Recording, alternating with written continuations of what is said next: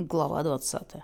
Наш корабль относился к тому же типу, что и паромы, курсирующие между Землей и одной из ее орбит. Их используют для доставки грузов и пассажиров на пилотируемые спутники, а также для снабжения находящихся на патрульных орбитах судов Федерации наций.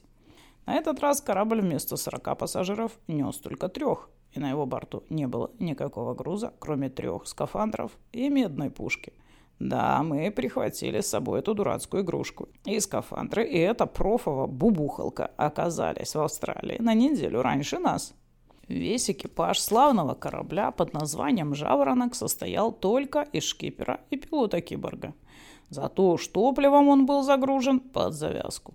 Мы мягко выполнили подход к спутнику Элизиум, а затем неожиданно перешли с орбитальной скорости на вторую космическую. Такая перемена скорости оказалась даже более суровым испытанием, чем отрыв от Земли. Это не прошло незамеченным станциями космического слежения ФН. Нам приказали остановиться и объяснить, что происходит. Информацию об этом я получил из старых рук, поскольку как раз в это время приходил в себя и наслаждался той роскошью, которую дает отсутствие тяготения. Я отстегнул все ремни, кроме одного, который служил мне в качестве якоря. Проф все еще был в отключке. Итак, они желают узнать, кто мы такие и что, по нашему мнению, мы такое вытворяем, сказал мне Стю. Мы сказали им, что наш зарегистрированный в Китае космический корабль называется «Раскрывающийся лотос» и осуществляет миссию милосердия, а именно спасает ученых, которые оказались пленниками населения. Мы дали им все сведения, необходимые для того, чтобы идентифицировать нас именно как «Раскрывающийся лотос».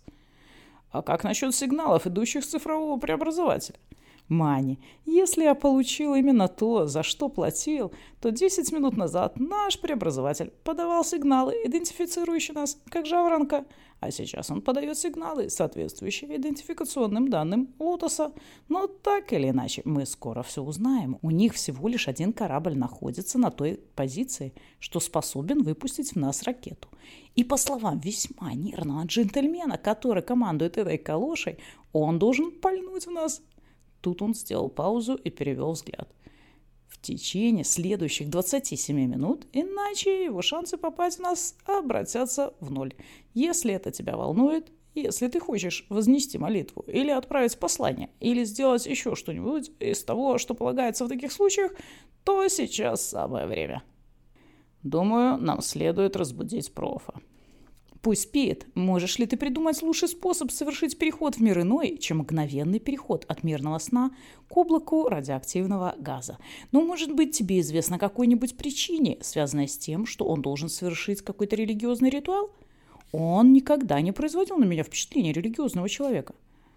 Он не религиозен, но если у тебя религиозный долг, который тебе нужно исполнить, то ты не обращай на меня внимания. Спасибо. Я позаботился обо всем, о чем мне казалось необходимым позаботиться еще до того, как мы стартовали.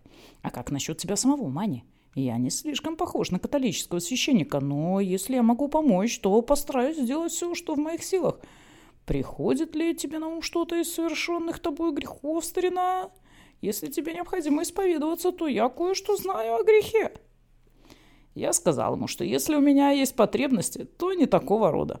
Затем я припомнил кое-какие совершенные мною грешки, те воспоминания о которых грели мне душу, и выдал ему версию, более или менее близкую к правде. Это напомнило ему о его собственных грехах, которые напомнили мне. Короче, время ноль наступило и ушло в прошлое раньше, чем мы закончили с нашими грехами.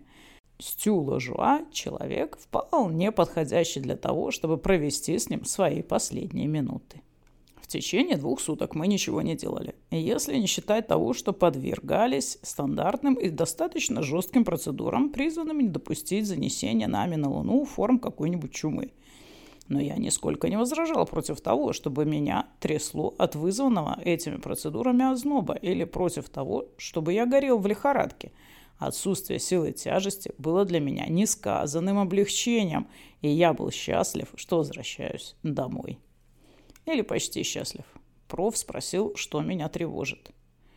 «Ничего», — сказал я. «Просто не могу дождаться, когда же мы наконец будем дома. Ну а если честно, после того, как мы потерпели провал, мне будет стыдно людям на глаза показаться. Проф, что мы сделали не так?» «Потерпели провал, мой мальчик?» Не вижу другого названия. Мы просили о том, чтобы нас признали. Мы этого не добились. Мануэль, я должен перед тобой извиниться. Вспомни, какие шансы насчитал нам Адам Селин перед тем, как мы покинули дом.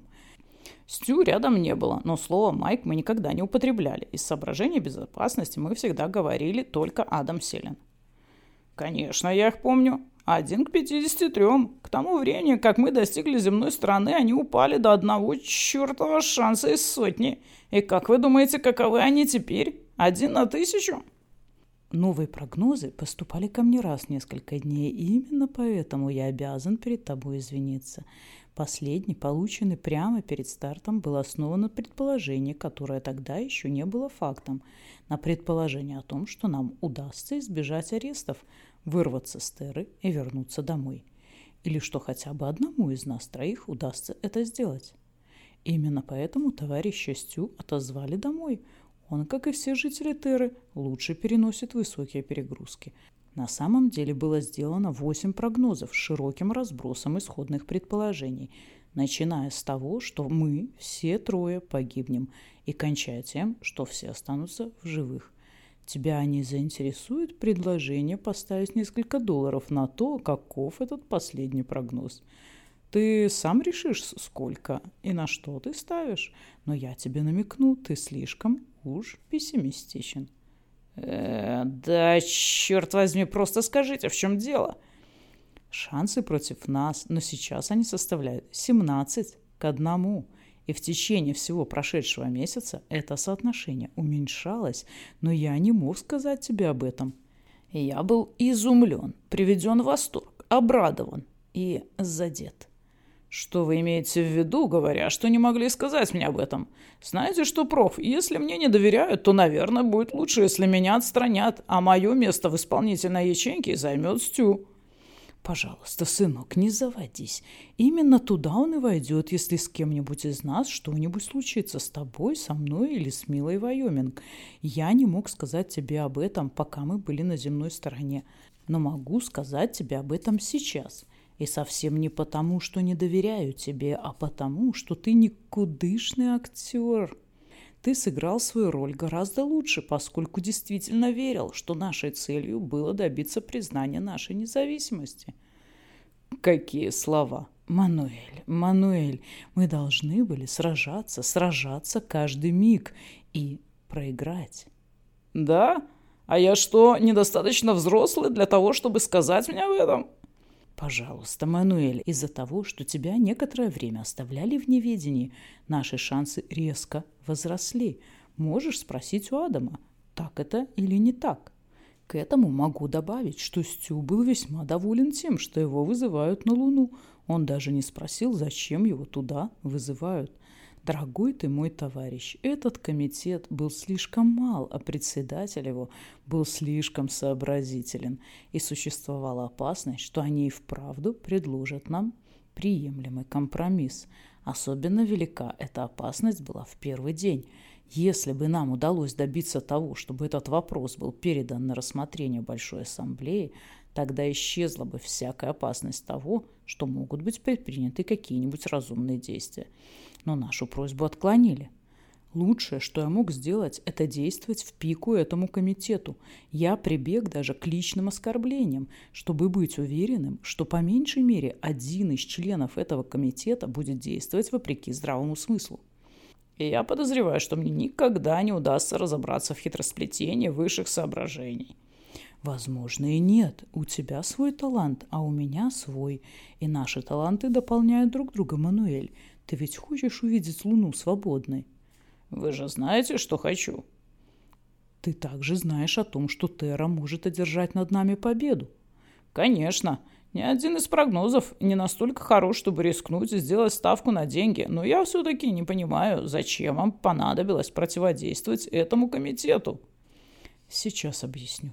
Поскольку они не могут навязывать нам свою волю, наш единственный шанс состоит в том, чтобы ослабить их волю. Именно для этого нам и пришлось отправиться на Терру. чтобы сеять там распри, чтобы создать множество самых разных мнений. Самый прозорливый полководец за всю историю Китая однажды сказал, что лучший способ вести войну – деморализовать противника настолько, чтобы он сдался без боя. Эта максима раскрывает и нашу конечную цель, и самую серьезную из угрожающих нам опасностей. Предположим, что нам предложили бы приемлемый компромисс. А в первый день это оказалось вполне реальным – Вместо надсмотрщика у нас появился бы губернатор, возможно, из числа наших людей. Местная автономия. Свой делегат в Большой Ассамблее. Высокие цены на зерно. Да еще и премия за сверхплановые поставки.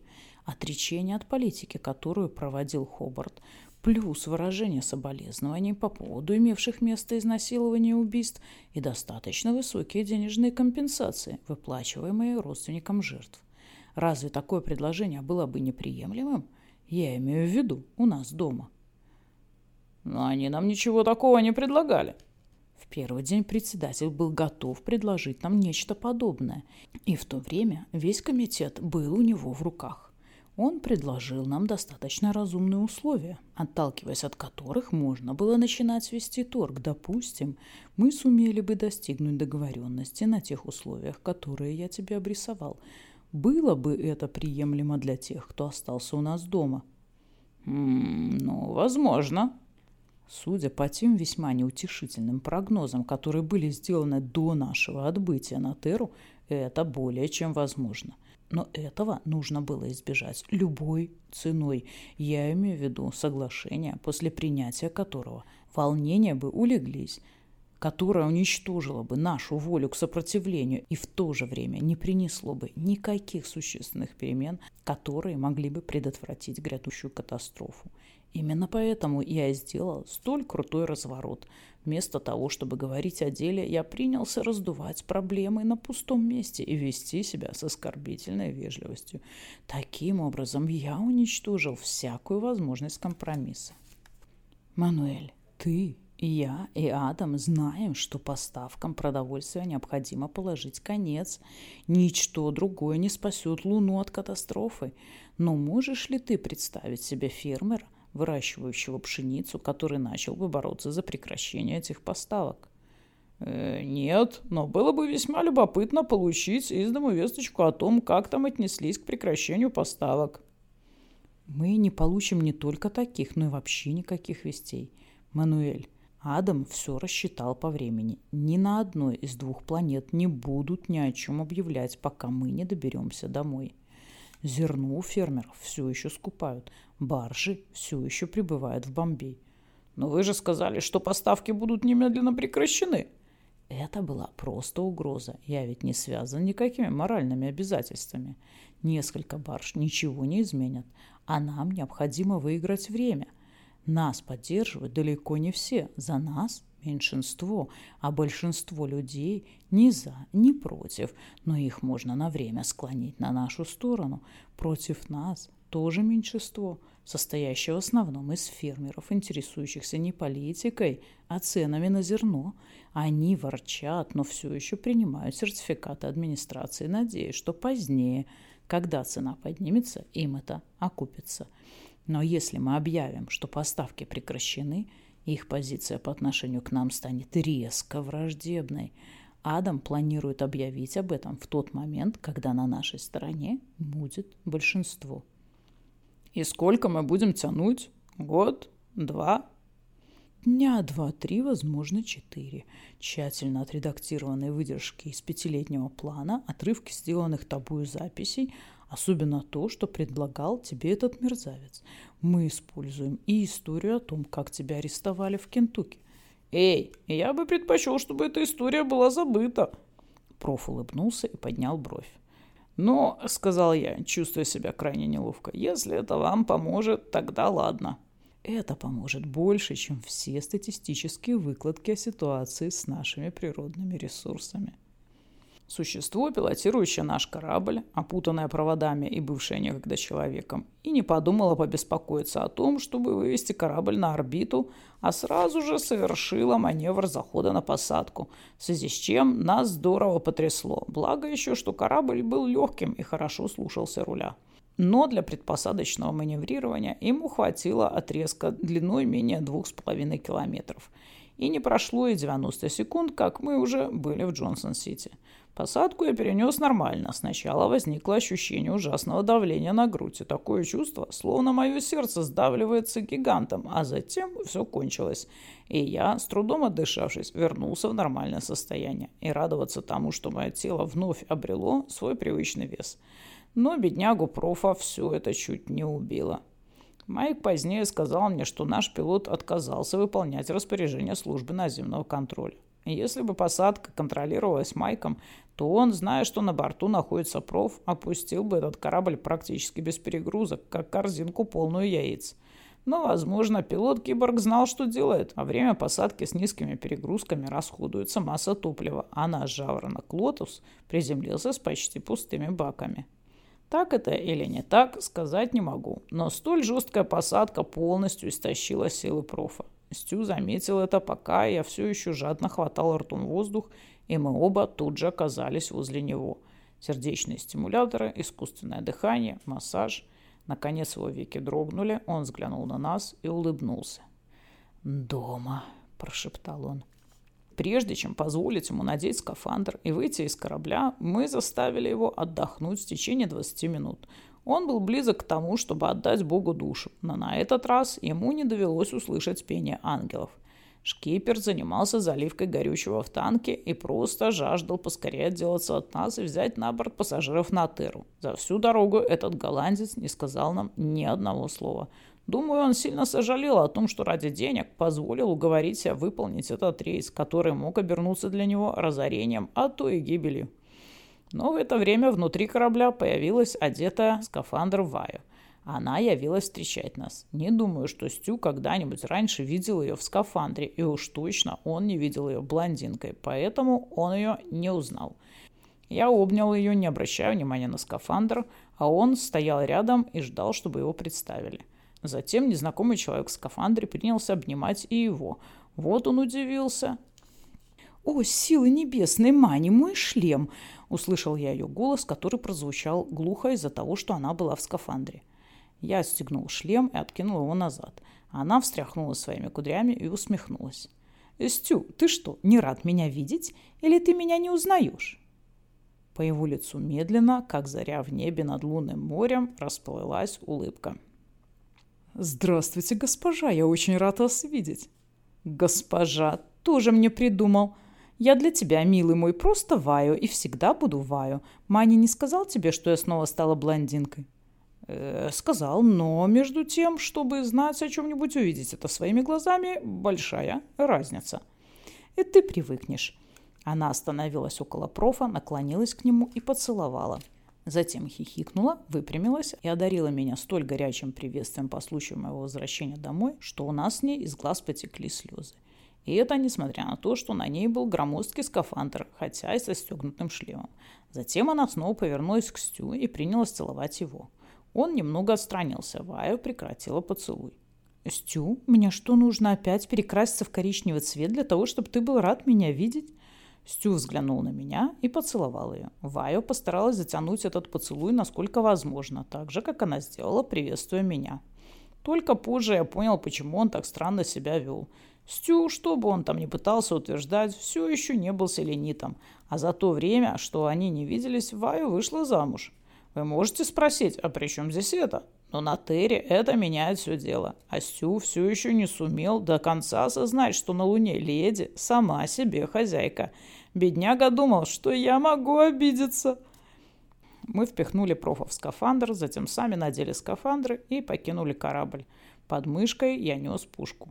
Как только спустились вниз и миновали шлюз, мы стащили с себя скафандры, и мне было лестно увидеть, что на Ваю было измявшееся под скафандром красное платье, то самое, которое я ей купил целую эпоху назад. Она разгладила его, и юбка вспыхнула, как пламя. Помещение, предназначенное для эмигрантов, было пустым, если не считать того, что возле стен стояли в ряд человек 40, выглядевших как только что привезенные ссыльные. Все были в скафандрах с пристегнутыми шлемами. Это были жители Терры, которые собирались вернуться домой, туристы, застрявшие здесь из-за заварухи, и несколько ученых. Их скафандрам предстояло остаться на Луне. Перед тем, как корабль взлетит, скафандры должны были выгрузить. Я взглянул на них и подумал о пилоте киборге. Когда жаворонок готовили к этому полету, с него сгрузили все, что можно, так что на борту оставалось всего три амортизационных кресла, и перегрузки этим людям придется переносить лежа на полу. И если шкипер не проявит осторожности, то землян просто размажет по этому самому полу. Этими соображениями я поделился со Стю. «Не волнуйся», — сказал он. «У капитана Лереза на борту имеются поролоновые подушки. Он не допустит, чтобы с этими людьми что-то случилось. Они для него теперь полис по страхованию его жизни».